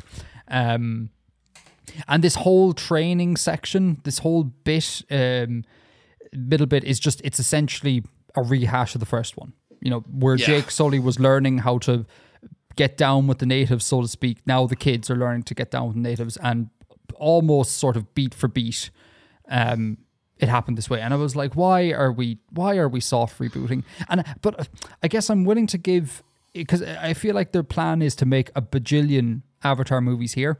And much like with a trilogy, the sort of second book is always a bit tricky because it's always kind of like filler sort of stuff to get to the end portion. So I'm willing to give it a bit of leeway here and be like, look, the second movie is awkward. If if a third movie then kind of like wraps up and delivers, I'll be like, sure, fine. Um, but yeah, this is this is classic second movie sort of stuff going on here, where it's like, what the hell do we do? We don't know. No, let's do the first one again and figure a way of like wrapping it all up in the next one. Um, yeah. Any further thoughts? Um, as far as we've gotten to here, no, I don't think so. Uh, yes, I've written, how on earth were we supposed to know that t- the whale Tolkun were sentient? That was my note on that one. Um, no, that's it for me so far, I think. Um, yeah, so what do I have here? I have, there's a scene where, again, following with the, uh, it's beat for beat, uh, the first movie, there's a scene where all the teenagers go to the underwater sacred tree. So we have Sacred Tree mm-hmm. two point oh, and I'm like, oh. And again, I guess that makes sense. Like, you know, every culture on Pandora might settle itself about a sort of religious, a religiously significant site, and that would be a sort of like mini sacred tree, I guess, but it, it it didn't really help with the whole, like, it's just the first one again. Um, there was I think around... It's called the Tree of Souls, the, the underwater one. Yes, Tree like of Souls, that's it. Um, yeah, I just wrote in derogatory terms here, Spirit Tree two point oh. Um, there around this time we had the questioning about the the lineage of um, uh, Kiri, the um, yeah. what's her name? What's what's the actor actor's name? Sigourney Weaver. Sigourney Weaver. Sigourney Weaver's virgin birth thing, um, or maybe not so virgin. Who knows? This whole bit questioning uh, Kiri's uh, who the father was, it felt a little bit like J J Abrams' mystery box to me, where it's like, it's a little bit dropped and not really dealt with. Like, I have a guess who the father is. I think it's probably the planet itself. Like, it's the, the tree, the whatever, the mm. interconnected energy or whatever. But it's kind of Eywa. like... Eywa, that's it. And it, it kind of made... It's just like they, they questioned it, and then it just was left there. And I feel like, oh, crap, this is something that's there for the third movie to resolve. And it just... I kind of hate this sort of Abrahamic... Is that the right way of saying it? Like Abrams? Abrams-esque? Abrams-esque, maybe, yeah. This sort of like Abrams-esque narrative um, device. I kind of hate it. It just feels, it feels like clickbait, and it's it's a bit annoying. Um, so I don't know, do you like, feel the same um, way? Setting up mysteries and never fully resolving them. Or or setting them up in a sort of really obvious, like, hey, hey, hey, hey, this is a mystery, this is a mystery, and then resolving it like a movie or two later. Um Like, right. I'm fine with a mystery being set up that's kind of like goes under this uh, under the radar, and then at the end you're like, oh, that was actually set up. Like, that's class. But when it's shoved in your face to be like, mystery alert, mystery alert, mystery alert, and then you don't get the payoff until uh, either never or way down the road. That drives me a little bit daft. Mm. Um, yeah, thoughts on that? Do you concur? I mean, I don't have the context of the first film to, to fully get what was going on with, with Kitty. Um, you know, like, they were doing some kind of fairly standard uh, angsty angsty teenager stuff there yeah. that uh, sort of ended with uh, autistic people are magic as the oh, Jesus, yeah. as the final beat, uh, which again, not super keen on. Um, yep. although in this, no, sorry, although in what? this case, it's like. Um, It's it's almost like magic people are magic, because, again, working on the assumption that her father is, in fact, like the god tree. Um, you could, you could read it, like, if you're to be charitable, you could read it as a, like, magic people are magic and not autistic people are magic. But I... I, I oh, would... I know, but, like, her her neurodivergence and uh, kind of the way she is different from the other teenagers and the way she doesn't fit in, and, I mean, it, it, it's, it follows a lot of the same beats as... portrayals of neurodivergence in media, I think. Yeah, I mean, so I'm not sure I agree fully on that. Uh, okay. I would have read her as just being more like aloof than neurodivergent, just being like, okay. like a lost, grumpy teenager who doesn't really fit in. I, I, I, I honestly didn't pick up any neurodivergent energy at all there. Okay. Um, but I, I could be wrong. Yeah. I mean, I mean, like, look at the track record of these films is that, like, if there is some sort of minority group that you can kind of like stereotype and pigeonhole, it's going to be done. So, like, I, I think your reading may not be incorrect. I just, I just didn't pick up on it. Um, no, that's that's fair. Yeah. The around this time, uh, Spider is he's now like teamed up with in a sort of very odd, not really well explained way with the bad guys, and he's kind of showing them about. Um. And well, I mean, he was essentially kidnapped by them and kind of forced to. He was, but like it's, he, I think they were trying to like do a sort of like he feels a little bit at home because like the Avatar lead dude is also kind of sort of his father. So he was like, mm. he found a family there, but like again, it just wasn't convincingly done. Um, Maybe they were, try- maybe they're trying to do Stockholm syndrome. I don't know. I found spiders. I found spider to be superfluous to superfluous to all requirements, really. Um, but there was a scene where they're on uh, the the bad Avatar um, is flying with with Spider on on the the the, the mythical bird thing, and uh, they're he's learning Napvi, and he's like teaching him how to say, I think it's like, how are you or how are you doing? Um, and he's like, well, ngati kamea, right? And then the, the, the, the jarhead goes, well, nati kamea. And then he's like, no, no, not nati, ngati. And my note here was like, yes, velar nasals in odd-set positions are tricky for some. And it's like the classic thing of like you first get into conlang and you're kind of like, wait, I could put the ng sound at the start of the word. This is dope. And then loads of people struggle with it. And I found I was like a little window into the conlangosphere. I thought that was kind of fun. um, what do we have else after this? Oh yeah, I have loads of comments here about just like icky sort of like um treatment of indigenous people. Um, like Spirit Sister, they're saying so that. Much. You what? So much. There is so much, yeah. They kept they kept saying like the the Met, Metkayina say that they are like spirit sisters and spirit brothers to to the Tokun, and again that plays into uh, sort of like how uh, the white man thinks about the culture of um, various uh, indigenous American tribes and the whole spirit animal sort of thing. And again, mm. also beyond that, it's kind of like why would they use the same language? They're aliens. They're not Earth people. Um, you know, it's just uh, again, it was just. Uh, I, I'm I'm willing to translation convention that away. Like it's just they're they're speaking in Navi, but we're hearing it in English, so it's just you know it's a it's a familiar enough term for us to get. Sure, sure, it's a racist translation. yeah. Um, now th- this I have I have quite a few points on this. Do um, do do do. So the the I've forgotten their their name again. Met- Metkayina? Uh, Metkayina. The Metkayina. The Metkayina are um, meant to be um, more Maori inspired. Yeah. Um, and the guy who plays the leader of the Metkayina is a Maori actor. Hmm, okay. Uh, and and he, he has said, oh, kind of, I'm really excited to be able to do this and kind of portray, you know, do this portrayal in um, of, you know, elements of our culture, something to that effect. It's also gotten a lot of criticism from some Maori groups. Um, and I didn't know this at the time, but uh, James Cameron said some weird stuff around the first film as well, which was heavily criticised by Native Americans. Mm-hmm. Mm-hmm. Um, so, like, this film is clearly meant to be explicitly... It is explicitly anti-colonial, and it is meant to be um, mm-hmm. sympathetic uh, and and all of that. It doesn't necessarily get it right. It's trying, but it doesn't necessarily get it right. Sure. Um, there's the, the whole thing about how the the Na'vi, like they can literally plug into the other animals and the plants and, and like literally communicate with, with the planet. Um, because you know the, the, the planet is uh, conscious. Um, that was a little uncomfortable for me playing with ideas of how in like magical indigenous people um, who have been othered by by colonizers, and how they're just oh, they're just closer to nature. Yeah, yeah, yeah. Um, yeah, yeah.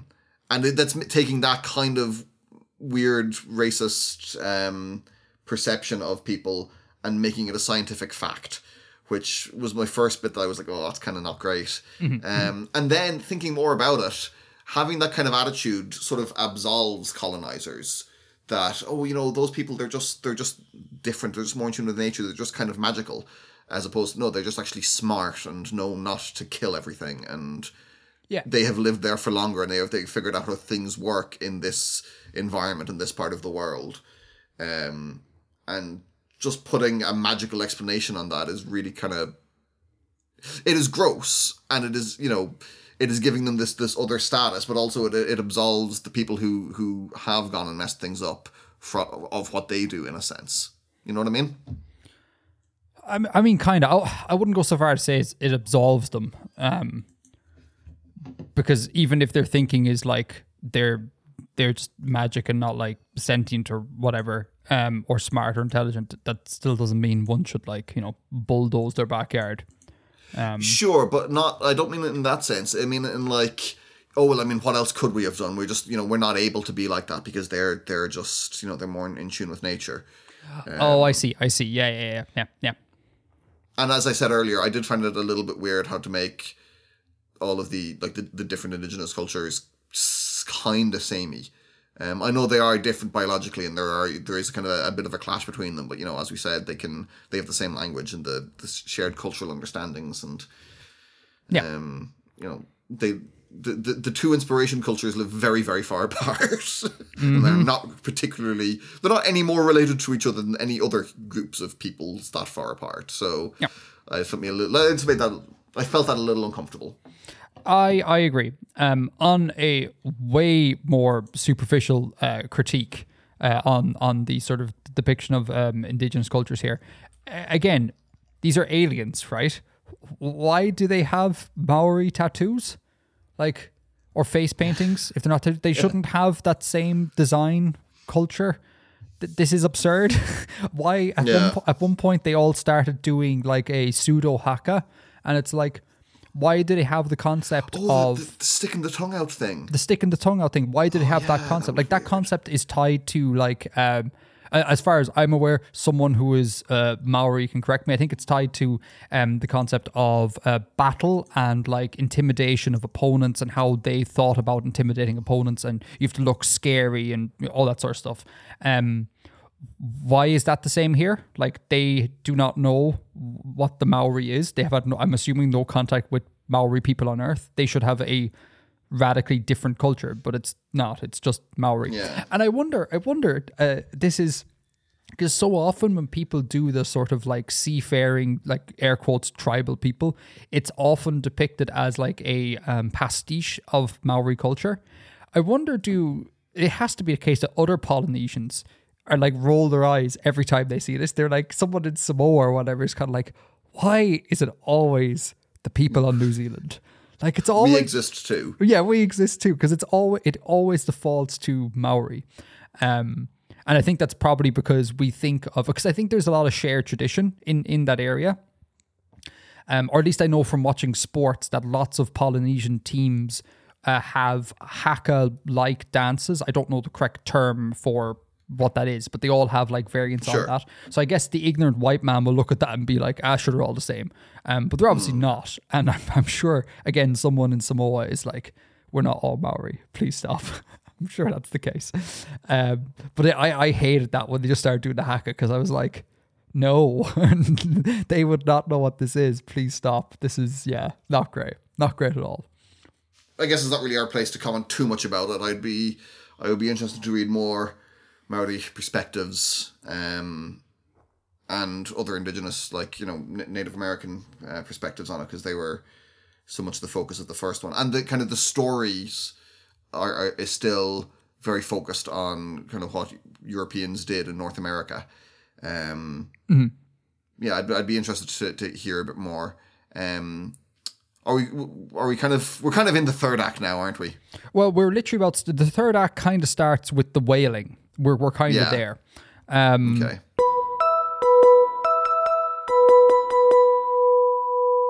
Okay. Act number three. From wailing to end. Thoughts, Bill. Okay. Thoughts. Do you have any? So, no, I didn't hear what you said. I was, I was asking if that was what you'd said. So, oh, let's no, take I that said, again. No, no, no. Let's leave it in. Thoughts, Bill. God damn it. um, it's... It's kind of like Moby Dick. It's the end of Moby Dick from the whale's point of view. Um, it is a bit, isn't it? uh, and the yeah, like the the, the captain whaler uh, gets killed by by the whale and even loses a limb doing so, which I thought was fun. Uh, I actually cheered because I could see that coming when his when his arm got like pulled up against the the, the structure, like with the, with the cable wrapped around it. And then it got pulled off and his arm flew off into the air. I was like, yay! um, not just for the catharsis of seeing the, the evil whaler get killed, just because I, I was excited for that visual. Um, so in the ending, um, the bad guys, the the the marine avatars, um, they track down where where Jake Sully is hiding out. Um, and they enlist these whalers to, to help them hunt them down, to massacre a lot of whales and draw them out, draw out the, the Navi to, mm-hmm. to recapture Jake Sully. Um, and it's obviously, I mean, whaling is, is bad, and it's it's meant to be like uh, the whaling of the eighteen hundreds, and also in, in Spider's reaction to how they massacre all these whales and then they just attract one substance from the brain. And they leave the rest of it to, to rot, is kind of like stories of what Europeans did to mm-hmm. um, buffalo um, or bison in, in North America. I can't remember which the right term is. Um, Wait, instead did, of you know, y- but did, did bison have immortality juice in their heads? Bison didn't have immortality juice that we know of, right? Um, but I mean, they were driven to to near extinction, so it may be hard to tell. Hmm. What's the correct? Is it bison or is it buffalo? Does does that matter, that distinction? I have just looked it up. Uh, sometimes colloquially referred to as an American buffalo, uh, but it is a bison. A buffalo is a right. is a different clade. Okay. Buffalo okay. Are, are African um, and Asian. Oh, okay, okay, okay, cool, cool, cool. Um, so strictly speaking, bison. Uh, yeah, so they they kill the they kill all these Tulkun uh, to extract am- amrita. Is that what it's called? Yeah, I have amaretto uh, written down here, but I'm pretty sure it's drink. Amaretto is like an almond liqueur, I think. Yeah. I think so, because I, I remember uh, uh, I shot a um, a film noir in college, which you should remember. You were a cameraman for a little bit of it. And sure um, was. I had to, there was a scene where I went to a bar to uh, chat up a dame, and I was like, I ordered myself an amaretto sour with a tr- with a twist. So I was like, it's definitely not amaretto. It might be amarita. I can't remember. It's amarita, yeah. Amarita. Um, amarita. Yeah. And so this this this this brain juice or whatever, or actually it's not not actually in its brain. It just they, they I think they just said it's some gland, but they can only get at it through the hard palate. Um, mm-hmm. And this this uh, affords humans uh, immortality. It stops aging, apparently.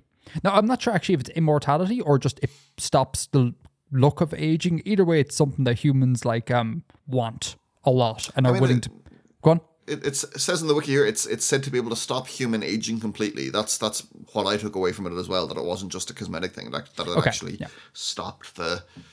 Stopped the aging. So Cameron has been reading some uh, Kim Stanley Robinson of late. How do you reckon? Isn't in Mars, the Mars trilogy, don't they have like the thing that stops human aging? I mean, it's not exclusive to the Mars trilogy. No, I know, but it, well, that just popped into my head. I was like, ah, oh, it's the immortality juice from from uh, Red Mars. Lol. Well, they, they didn't have an immortality juice as much as a genetic thing, a genetic fix, as far as I remember. Yeah, yeah, they they, like, they they made their own immortality juice, whereas this one is naturally yeah. occurring. But um, um, if you can't make your own immortality juice, hunted is fine. Um, um, yeah, so go, go on. You're you're it's explaining this part.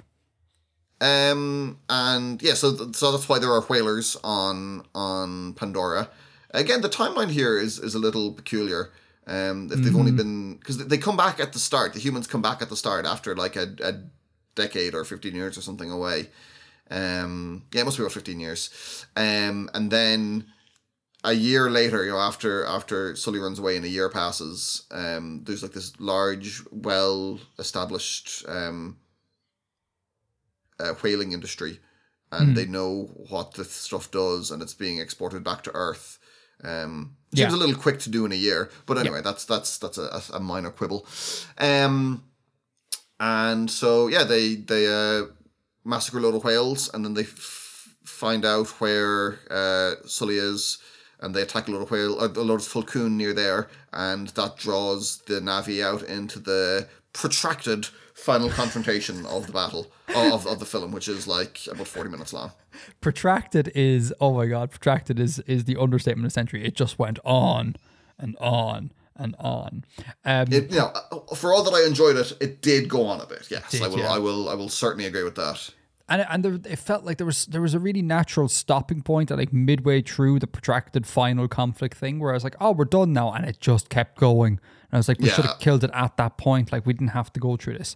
Um, I overall, like, I really felt this needed, this film, and maybe this is something that I should reserve for the end, but here we are.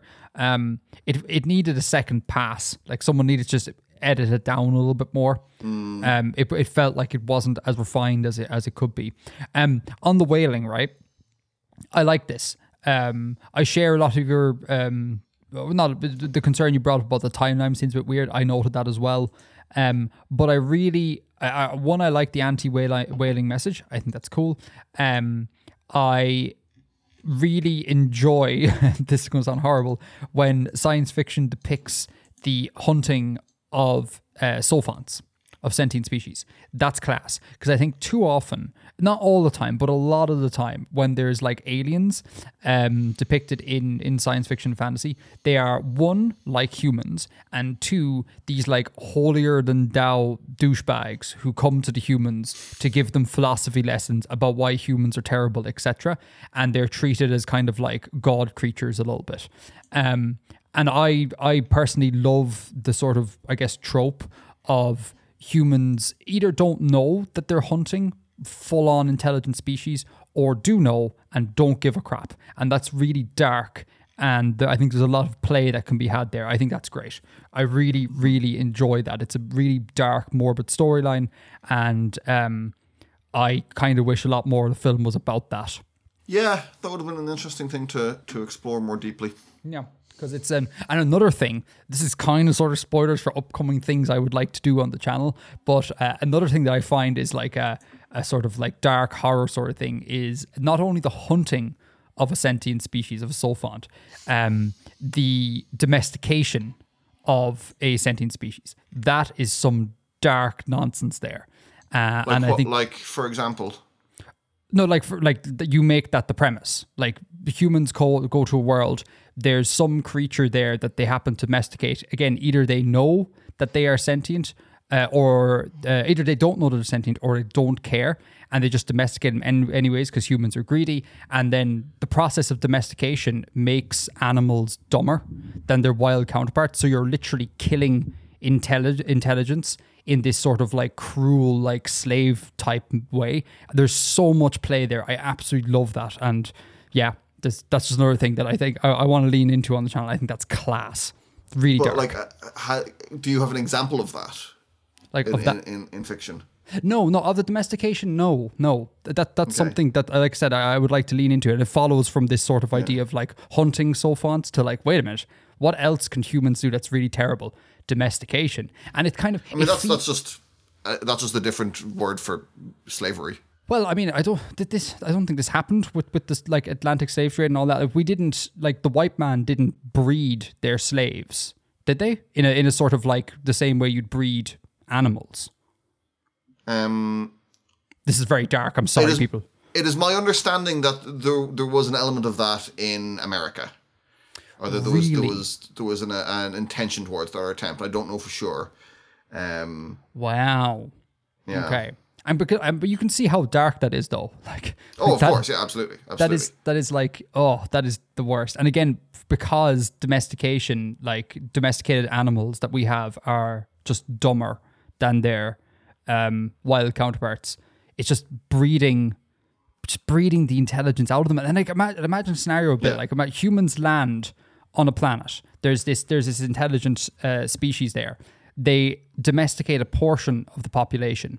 And like, just from the point of view of from the domesticated and the non-domesticated, imagine how the non-domesticated would feel that their kin have been kind of like bred into mm. it, it, to be to be to being animals again. Like, there's so much like dark dark interaction goes on there. I'm sorry, I'm going off yeah. one. These are things I'd like to explore, and the whaling made me think of this. Like, the don't treat sophonts, treating sophonts always as being holier than than thou, like uh, uh, spiritual guides that come from the stars, happens too much, and I don't like it. This is cool. Hunting and killing the sophonts. Oh, this is cool. Oh God, yeah, because. The the the Tolkun, they the the bit of their brain that makes them spiritual is bigger.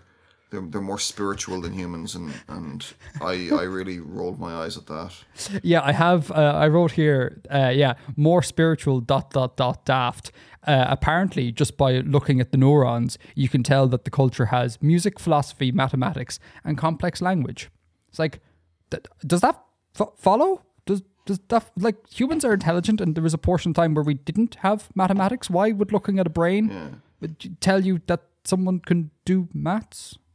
That's a bit weird. Yeah, it was very bit, strange. Like yeah, they couldn't. I wasn't, so, wasn't a fan of that. It was so stupid because they could just be like they, they could say something like they have the largest brain to body size uh, ratio that we have ever seen. This implies that mm. they are highly intelligent. Stop right there. Don't go any further. But they had to go like they're very spiritual. And mathematical. There, there was there was something like that because didn't Spider yeah, yeah. or didn't someone say how do you know, and he said oh the, the number of the number of connections. That would that, just leave it there. Yeah, that's what I'm saying. That's what I'm saying. Don't go on to make assertions about mathematics or whatever. And it's just like we get it. Like we, we these are smart. You don't you don't need to treat the audience here as being really dumb, Cameron. Come on. Um, mm. So the, the the juice that they get from the whale that makes humans uh, that stops the the aging thing. Um, I wonder, I don't know if this is the case because I've not read anything about this second movie.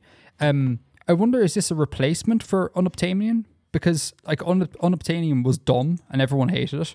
Um, and they went all their way to explain, like, I think at one point some character says, this is the reason we are on Pandora now. Like, this is the prime mm-hmm. exploitable resource. I wonder if this is a backtrack, a retcon. Like, oh, Unobtainium doesn't exist anymore. It's fine. This is why we're here. Um, and I wonder if that's because of pushback, because I remember, yeah, a lot of the reviews around the time the first one came out was like, oh my God, I can't believe you made Unobtainium a real thing. That's just meant to be like a MacGuffin. It's like if you made the MacGuffin a real thing. That's a bit weird. Yeah. Um. So I wonder if, if Cameron was self-aware. Blatant name to give it.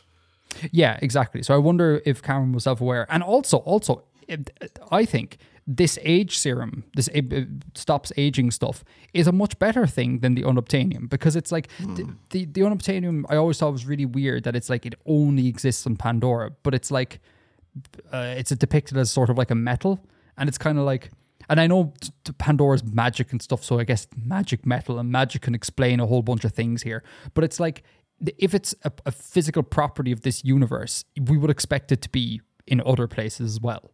Whereas we wouldn't expect this particular sophont to be in other places as well. So this is this is a much better um, sort of thing to to mine as a resource to extract from this planet than the sort of like magic metal, uh, nondescript magic metal. This has like a role. It does a function. It's like this is how it's gotten, and the way it's gotten is more dark and grim than just like we mine.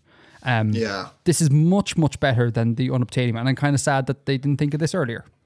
I'd imagine that both will still be in play, um, because there was talk of, of mines, I think, at some point in the in the film, um, and you know, if there's an extra thing that they can they can massacre to to extract, they're going to do that. I mean, that's fair. Yeah, I mean, yeah, it's not, it's like when when the white man came to the Americas, it's not like they were only taking, you know, sugar or whatever. It's like everything that could yeah. be taken was taken. Yeah, fair. Um, what else do I have here? Uh, oh no, uh, let me throw it to you. Have you got any points um, before I move on?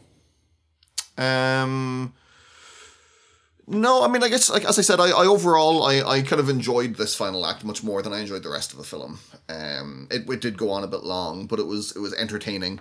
Uh, there were bits where I thought the uh, the explosions and stuff didn't look great. Um, mm-hmm, mm-hmm. I liked when the when the Tolkun jumped up on the ship and and started uh, massacring people on it. That was very cool. And then someone shot a harpoon at, at him, and he like ricocheted off his armor plating. I thought that was excellent. Um, the yeah, very very cathartic seeing all the all the whalers get killed. Um, a, a big lot of fun. In effect, this ended up being kind of like watching The Rise of Skywalker for me, because I did not enjoy that movie, and I rolled my eyes and just got frustrated at nearly all of it. And then at the end, uh, they led a cavalry charge up the wing of a spacecraft carrier, and I was like, "Well, this is just silly fun," and I can just I could just get into this this ridiculous big action set piece. That's kind of how I felt here. Like, I wasn't that invested in anything that happened, but then there was a big action set piece, which I enjoyed. Yeah, but I wouldn't describe it as silly fun. Like, again, it was still taking itself way too seriously.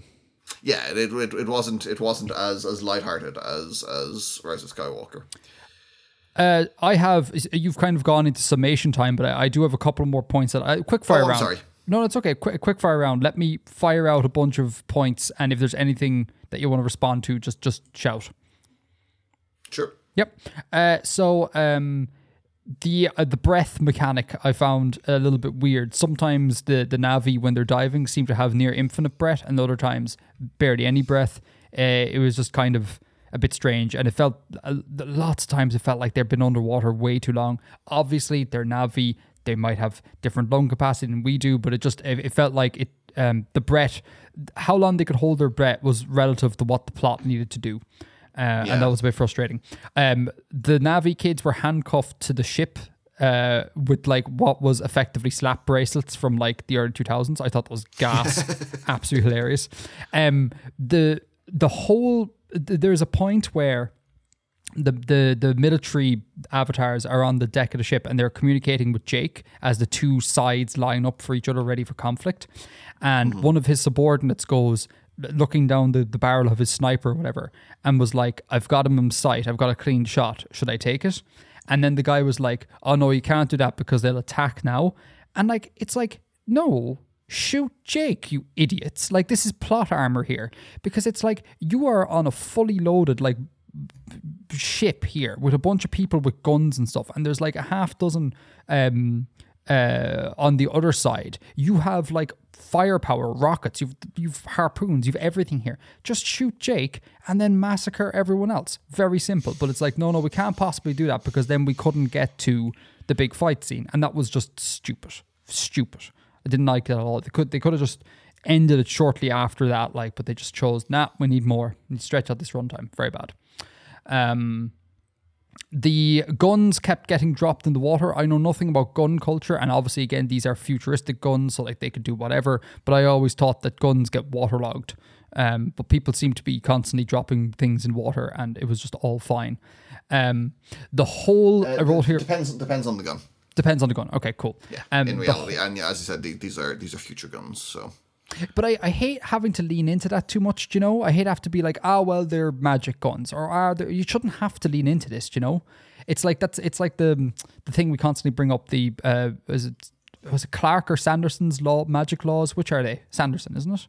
Sanderson's, yeah. Yeah, yeah. Like, magic shouldn't be used to solve a problem. Like, I shouldn't have to invoke magic to be like, well, that's why this was, because magic. Um, it should be the cause of the problems, not the solution to like plot holes. Um, I wrote that the whole sink, sinking ship part was unnecessary. They just stop it. We we could have ended it long before the ship started sinking. The whole protracted sequence of them getting out is just. I, I felt like Cameron just really wanted to do Titanic, but on an alien world. It was no good. um. Uh, I also had a note here that wrote, how exactly does drowning work? Because, can you enlighten me on this?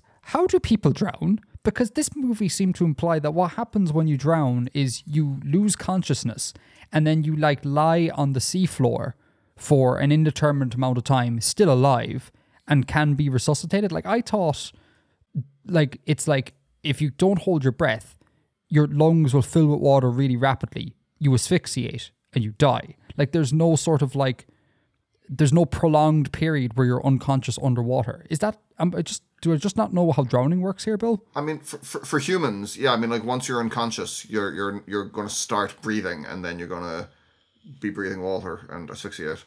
Um, but is it but is this these, process a rapid process, or is this a prolonged process? I think it's pretty rapid. Yeah, that's what I always. But I mean, too. like if you're maybe it's different if you're Navi. I know. Because we didn't but, see any humans drown. Yeah, I know. But just, uh, but again, the drowning also felt a bit like uh, how long it takes someone to drown is dependent on plot. Like if they need to come mm, back, yeah. they could. The drowning will take forever, and it's like, oh god damn it. Um, and well, we then, didn't actually see anyone die from drowning at all. No, we didn't. But we saw, well, as far as I remember, we saw like uh, people being underwater for varying amounts of time. Yeah. Um, and they all come up as if they were just like borderline ready to dr- borderline ready to have passed away. Um, yeah. And it's like, well, what is it here, pal? Is this a rapid thing or is this a prolonged thing? It just, I don't know. It's not a big deal. It's just, it just threw me out a little bit. The final thing uh, I have before my, well, my, my, my ultimate note, my final note is long final sequence. Um, lots of exclamation marks. My penultimate note is uh, Kiri's wings and the sea fireflies are a bit of a deus ex machina. And I didn't yeah. like it. Because as far as I'm aware, this final battle took place outside of the reef, like out in open waters, and yeah, earlier in the, the Three film, Brothers Rocks, exactly. And then earlier in the film, it was shown that all of these cool creatures, like the the wings and the sea fireflies, were in and around the like sacred sea soul, soul tree soul, soul of trees. What was it called? Tree of Souls. Tree of Souls was in their little lagoon thing, and then it's like no, I don't think the Tree of Souls is in the lagoon. The Tree of Souls is further away. Is it? Is it beyond the I think reef? So. Yeah, I think it was beyond the reef.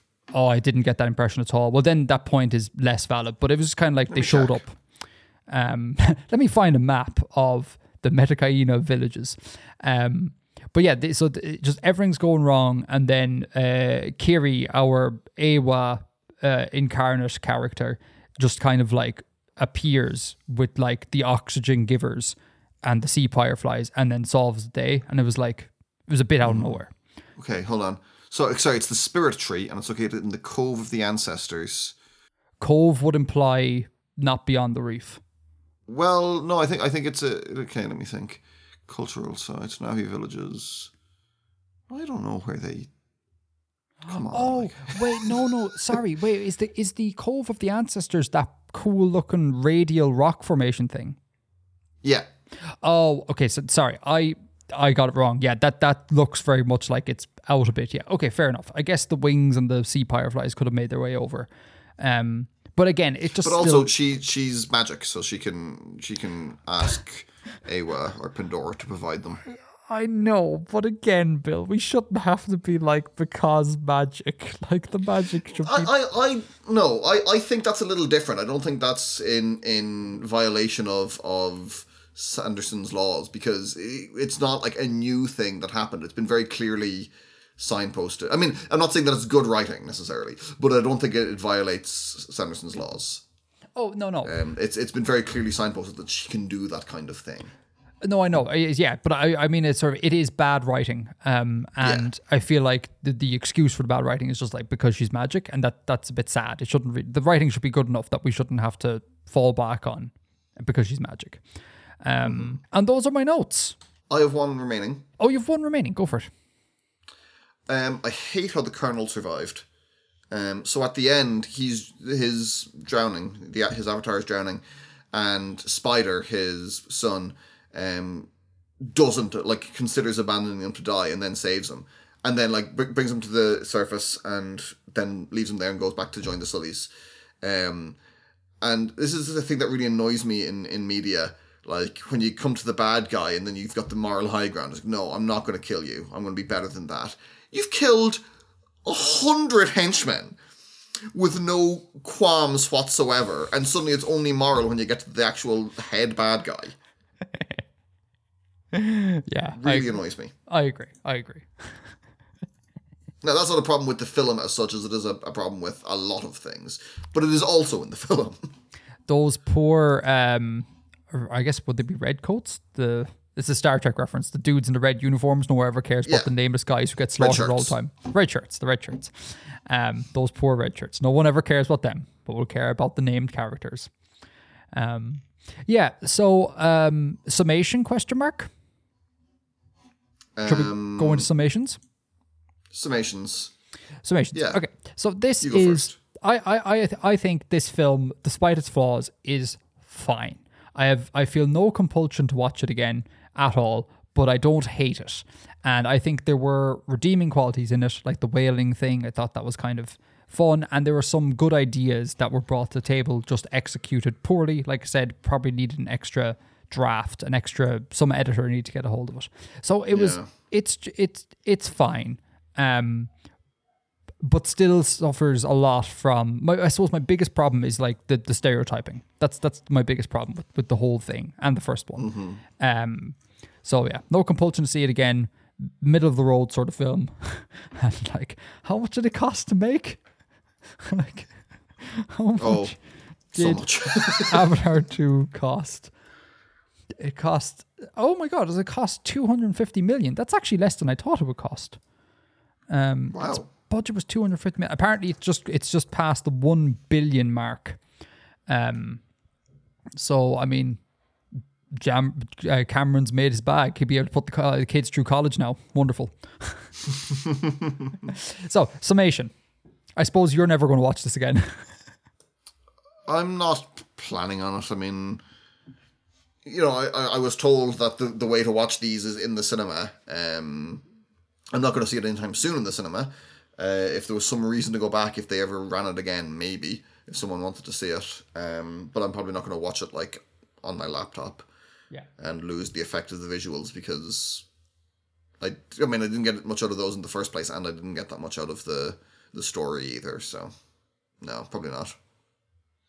Oh, I'm sorry. Oh, I've, I've one more summation. Well, I've one real-time follow-up before you go on. I'm seeing here that actually there's a number of... Uh, number of uh, different claims to how much it made. Apparently, it may all, according to Dextero dot com, the film may have cost four hundred sixty million. Um, there seems to be an awful lot of, yeah. Oh no, it had a reported budget of two hundred fifty million. However, there are reports that the figure has swelled to between three hundred fifty and four hundred fifty million. Okay, so it costs, let's just say half a billion. Yeah. Now, one more summation point. There is an episode of Futurama where they go to a theme park on the moon. Hmm. And oh, yeah. history has kind of been forgotten. And so the theme park says, oh, we don't really know what, what the first people on the moon were like, but it may have been something like this. And then these like animatronic whalers come out from behind a crater and start singing, we're whalers on the moon, we carry a harpoon. Uh, and that was all I could think of during the, the, the final act. But they were whalers on the moon. Um, I, that that sounds hilarious. If I watch Futurama, I'm sure I would be giving you be giving you a hearty giggle right now. Everyone ought to watch Futurama. Uh, it is a fun show. I'm sure there's a bunch of listeners right now who are like, "Lol." Um, I hope so. But I'm sorry, that one is large over my head, pal. That's okay. Um, okay, so I think that is Avatar two done. Did you? Will you come and see Avatar three with me?